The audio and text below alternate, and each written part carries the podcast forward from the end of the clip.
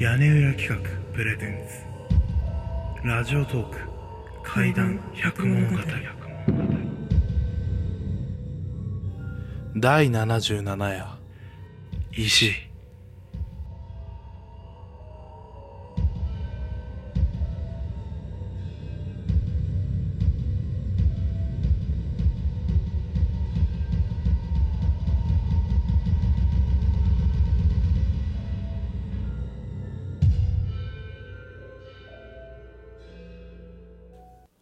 野中さんが親元を離れて東京で一人暮らしをしていた時の話である。初夏のある日、何も予定がなく部屋でゴロゴロしていると、マンションのオートロックのインターホンが鳴った。モニターを覗くと、メガネをかけたおかっぱ頭でコートをまとった女が立っている。怪しい。宗教の勧誘かな。少々気味が悪かったので無視した。すると、再びインターホンが鳴った。しつこそうだったので、何ですか？と、インターホン越しに聞いてみると、お忙しいところ申し訳ありません。あの、お宅は足りてますか？女はにこりと微笑みながら問いかけるように話してきた。足りてる？なんだかわからないが、瞬時の勘で、はい、足りてます、と返した。わかりました。足りなくなったらいつでも。女はそう言うと、インターホンの前から立ち去った。翌日、郵便物を取るためにポストに手を入れたら、何か異物に当たる感触がした。一度手を引っ込め、ポストの中を覗き込むと、奥の方にびっしりと石が詰め込まれたビニール袋が入っていた。足りなくなったらいつでも。透明のビニール袋の表面には丁寧な文字でそう綴られていた。ただの石なのでそこまで気持ち悪いとは思わなかったのだが部屋に持って帰るものでもない。野中さんは外に持って出るとマンションの前にある植木の横にビニール袋を逆さまにして石を放り出すと部屋に戻った。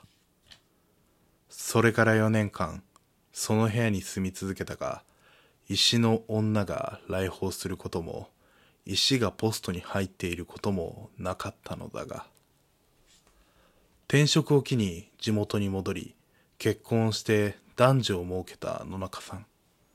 子育てに奮闘していたある日、保育園から一緒に帰宅した息子を先に家に入れて、駐車場に自転車を置いて戻ると、息子がビニール袋に入った石を手にしていた。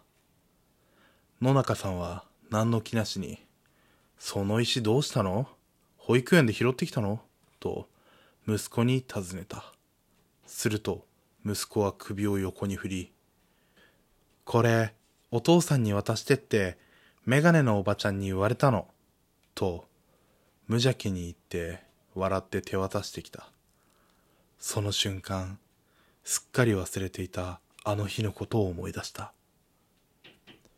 動揺はしなかったが、そんなものをもらう義理もないので、息子の手からビニール袋を取り上げると、河原にその石を捨てに走った。何なんですかね、その石女。何が目的だったんだろう。私が首をかしげていると野中さんは続けた。それからだいぶ経ってからです。息子が引きこもりになったんです。思春期だったし、学校での些細ないざこざが原因だったのですが、それ以来私とも全く口を聞いてくれなくなってしまって、夫婦は悩んでどうしたらいいのかと綴った手紙を部屋の前に置いてみた。すると翌朝お前らは何も分かってない。早く石を持ってこい。話はそれからだ。そう書かれた手紙が置かれている。石という文字を見た野中さんは急にあの女のことがよぎってゾッとした。言う通りに息子の部屋の前に河原で拾ってきた石を置いてみた。するとその晩に夫婦が帰宅すると息子が料理を作って待っていたという。久しぶりの家族3人での食事。感極まって涙が出そうになる野中さんに。やっと分かってくれたんだね母さん父さん。息子はそう言って抱きついてきたという。その晩は何年ぶりかで熟睡ができた野中さんだったが翌朝目を覚ましてリビングに行ってびっくりした。新たな石を見つけに行きます。探さないでください。さようなら。そう書かれていた置き手紙があり息子の部屋に行くとすでに息子はいない。すぐに警察に連絡をして行方不明者届を提出することを促した。